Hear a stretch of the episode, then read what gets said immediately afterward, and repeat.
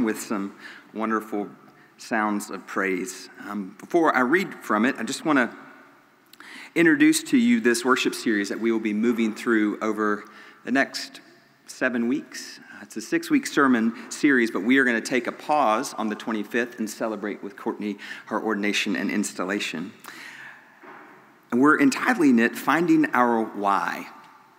And the, you know, it just seems to me that every once in a while it's really important for each of us individually, but also communally as institutions, it's important for us to pause and every so often ask an important question Why do we do what we do? Why do we do what we do, both personally and communally? And so, when we talk about finding our why, we're going to be asking some fundamental questions about why, as the church, we do some things that we do. So, why do we worship? Why do we study? Why do we pray? Why do we serve? Why do we invite? And why do we give?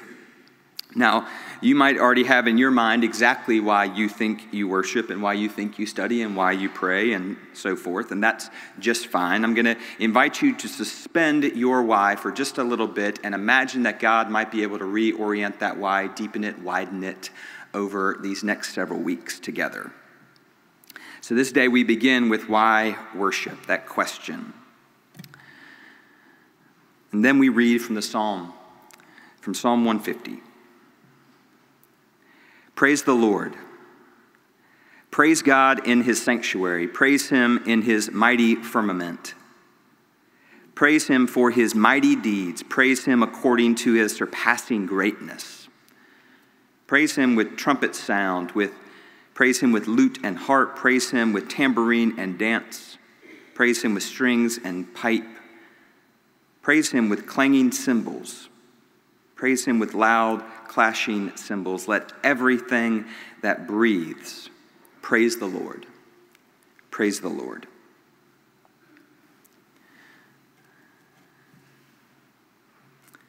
And our second reading comes from Colossians. We're in the third chapter. We're going to read from verse 12 through verse 17. Your bulletin t- says 16. We're going to keep going one extra verse through 17.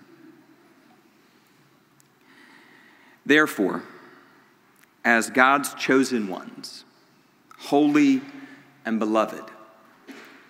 Clothe yourselves with compassion, kindness, humility, meekness, and patience. Bear with one another, and if anyone has a complaint against another, forgive each other. Just as the Lord has forgiven you, so you must also forgive. Above all, clothe yourselves with love, which binds everything together in perfect harmony. And let the peace of Christ rule in your hearts, to which indeed you were called in one body, and be thankful. Let the word of Christ dwell in you richly teach and admonish one another in all wisdom, and with gratitude in your hearts, sing psalms, hymns, and spiritual songs to God. And whatever you do, in word or deed, do everything in the name of the Lord Jesus, giving thanks to God the Father through him.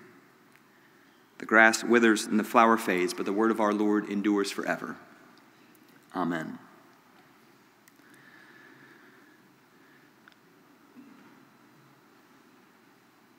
You know, we determined that we were going to be doing this worship series months ago.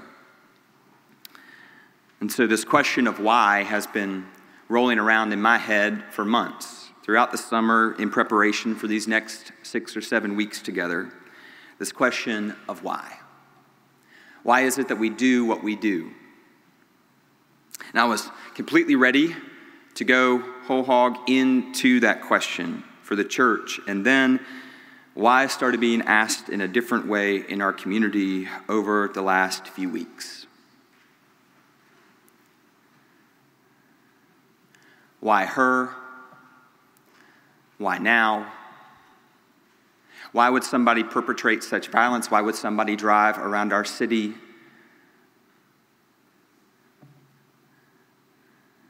Why would God allow something like this to happen? And then how are we to make sense of it all? The question of why has taken on a different significance for us. And it seems to me that this morning, this question of why we worship actually becomes a pretty pivotal one. Why are we gathered in this space together, this sacred space together, uh, after the events of the last few weeks? You know, this text from Colossians has been picked out for a while too. And so I wondered uh, what it was the people might have been asking, the people to which Paul authored this letter, or the epistle writer authored this letter. So it turns out that the people who lived in this city were people who lived in a, we call it a medium metropolitan area. It had a good bit of commerce in it. It was a, a place through which many goods and services moved. There was a river beside it. Actually, the river, interestingly enough, flowed beside it and then kind of disappeared for a while and then reappeared farther down the stream. It's an interesting phenomenon. Turns out, turns out also that the Colossians, they received this letter uh, sometime in the midst of perhaps the most traumatic event in, in their community's life together. If it wasn't the most traumatic, it was the most traumatic one that happened in decades. See, Paul wrote this letter, or the author of the epistle wrote this letter between 60 and 62 AD. And historians tell us that sometime around that same time, the city that the Colossians called home was leveled by an earthquake. This city, where so many people were bound together, so much commerce, so many lives intertwined, literally was shaken apart. And so we're not exactly sure when the Colossians began to read of this letter, but we might imagine ourselves, if we were them, reading this epistle when their lives had been torn apart. Their sense of community had been stolen from them. Their sense of safety and security taken in an instant or in an evening. And so Paul writes the Colossians. And he's writing, and, and we actually don't know that he knows that their city has been devastated. But it turns out the Spirit works anyway. So he goes into all sorts of, of different, different uh, things, different uh, encouragements. And then we get to this third chapter in this epistle. And then he begins to speak about something that seems maybe foreign to us. Therefore, as God's chosen ones, holy and beloved, clothe yourselves with compassion and kindness, humility, meekness, and patience and I imagine if I was one of the Colossians that day, I would have said, Thanks a lot, Paul. It's not really what I need to hear right now. Compassion isn't really the first thing on my mind. Patience is not in large supply. He goes on from there, and we'll get to that in a second. But it turns out that each of the communities to which Paul wrote needed encouragement in different ways. To the Hebrews, he would say, Hold fast the confession of your hope without wavering. For Christ has promised, and Christ is faithful. And not only that, Consider how you might provoke one another to love and good deeds, not neglecting to meet with each other, as is the habit of some, but encouraging one another, and all the more as you see the day approaching.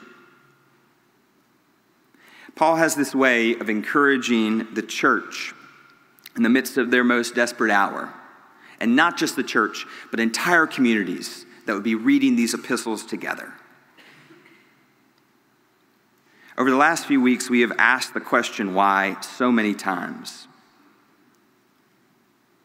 And this morning, as we remember the events of the last few weeks, and also as we look back on the events of 9 11 a few decades ago,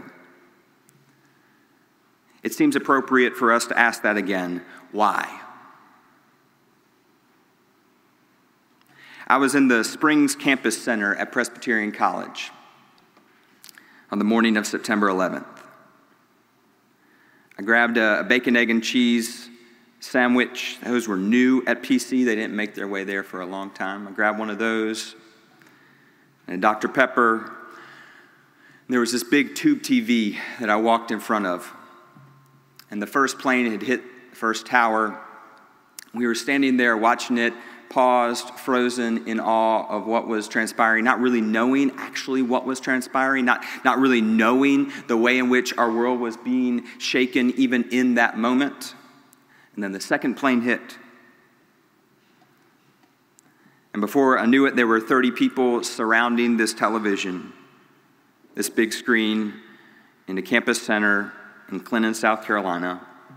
And we stood there, and then we ran back to our dorms where our phones resided and we made calls to our parents and our loved ones. And then the towers collapsed and our world was shaken once again. And then just 10 days ago, reeling as our world has been shaken here in Memphis. Can you imagine reading this epistle after your world has been shaken? I think you can from the events of Wednesday evening to the death of Liza Fletcher to the death of Artura Eason Williams. Our community has seen its foundation shaken. And so it seems to me an appropriate question to ask why? Why worship?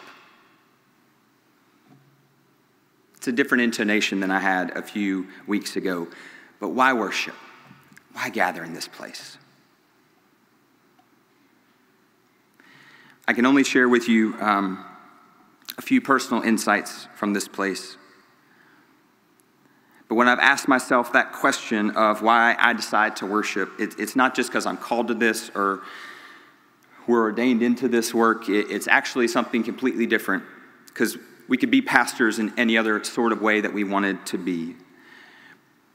But to be centered in worship, to be centered in the worship of our Lord Jesus Christ is, um, for me, decentering. And that is to say that as I move through the world, I am the center of my own universe.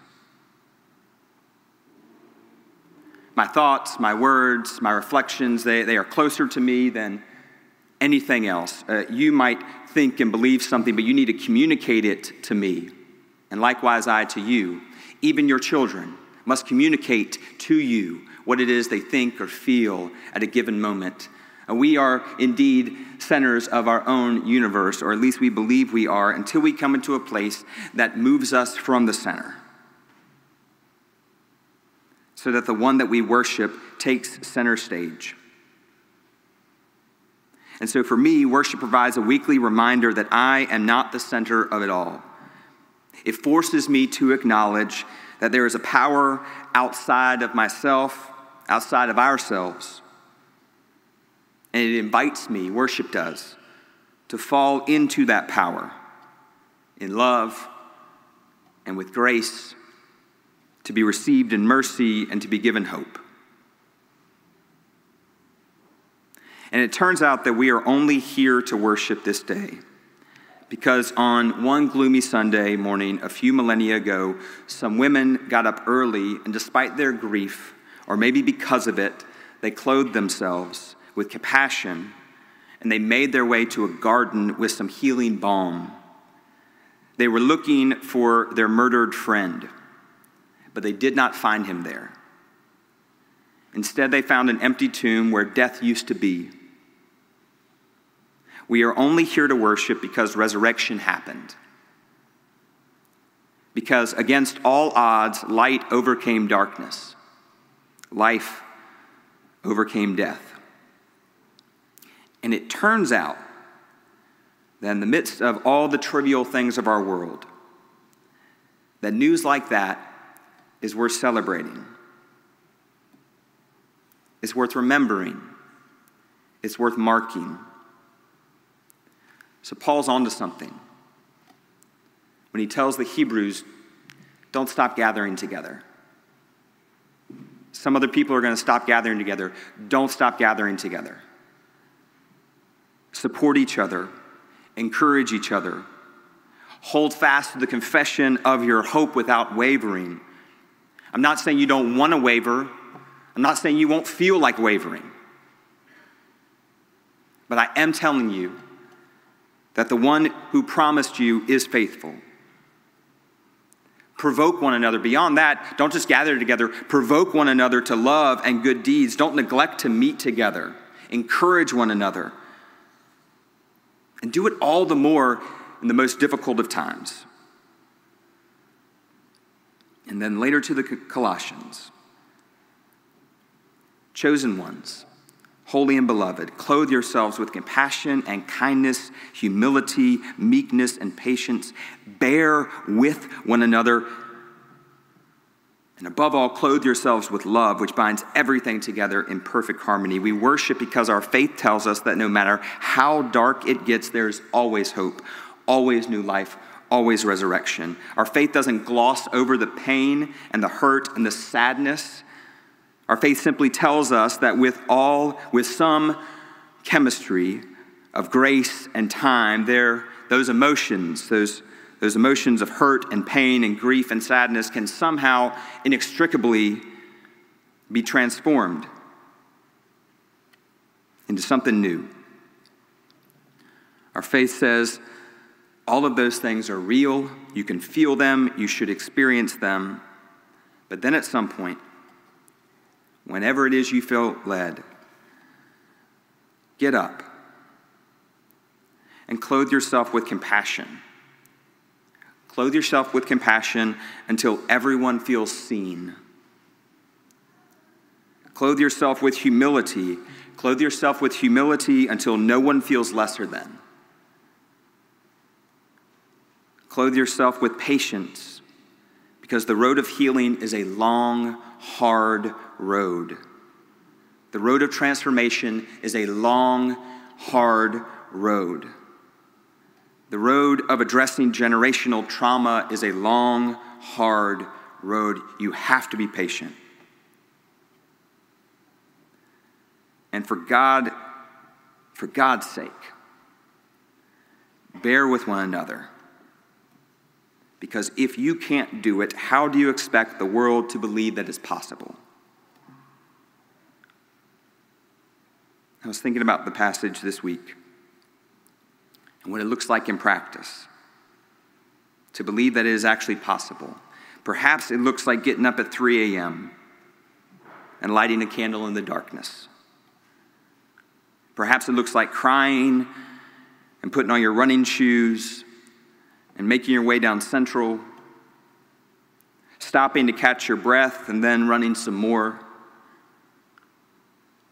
maybe stopping a few miles from here and joining with other people who are defiant of the darkness and lighting a candle and singing a song and maybe inching closer to the one right beside you. And then you clean yourself up when you get home and you wrap yourself in love. And then you go out into the world because it turns out that there's simply no other binding agent that can bring about harmony. And it might feel like a shaky harmony because it probably is. But what made you think that harmony is a, wasn't a delicate flower that needs tending and protecting? And maybe it means being reminded that you can't do this on your own Know that the word of Christ actually has to dwell in you richly, and you need to gather together and be reminded of that, perhaps every week. Beloved, we worship because we dare to believe that the same power that was at work in the garden that morning for those women, that same power that was at work when a city had been decimated for the Colossians, that same power is at work here and now. And that same power can cultivate within our souls hope. It might not be time for that yet for you. There's no hurry to get there. You're supposed to have patience as well. The road is long. But what I can tell you this day, what Paul knew unequivocally, and what Christ promised, is that there is hope. And it is authored by the one who created each and every single one of us. Paul knew it, Christ knew it. And I think Nouwen speaks to it in some words attributed to a student of his when he writes Hope means to keep living amid desperation, to keep humming in the darkness. Hope is knowing that there is love, it is trust in tomorrow, it is falling asleep and waking again when the sun rises. In the midst of a gale at sea, it is to discover land. In the eyes of another, it is to see that you are understood. We gather because the resurrection gives us hope. We need reminders of it from each other. We can't bear this burden alone. So I want you to imagine this day. This letter that Paul penned to the Colossians. I want you to imagine that this letter was actually written to our community. I want you to imagine that there was a city by a river that has been shaken. I want you to imagine that there are parts of it that have fallen away and feel like they can never be bound together again. As God's chosen ones, holy and beloved, clothe yourselves with compassion and kindness, humility, meekness, and patience. Bear with one another. And if anyone has a complaint against you, forgive each other just as the Lord has forgiven you, so you also must forgive. But above all, clothe yourselves with love, which binds everything together in perfect harmony and let the peace of Christ rule in your hearts, to, in, to which you were indeed called in one body. And even in the midst of the suffering and the brokenness, find a way to be thankful. Let the word of Christ dwell in you richly. Teach and admonish one another in all wisdom. And with gratitude in your hearts, sing psalms and hymns and spiritual songs to God. And whatever you do, in word or deed, do everything in the name of the Lord Jesus, giving thanks to God the Father through him. In the name of the Father, in the name of the Son, the Holy Spirit, one God, Mother of us all. Amen.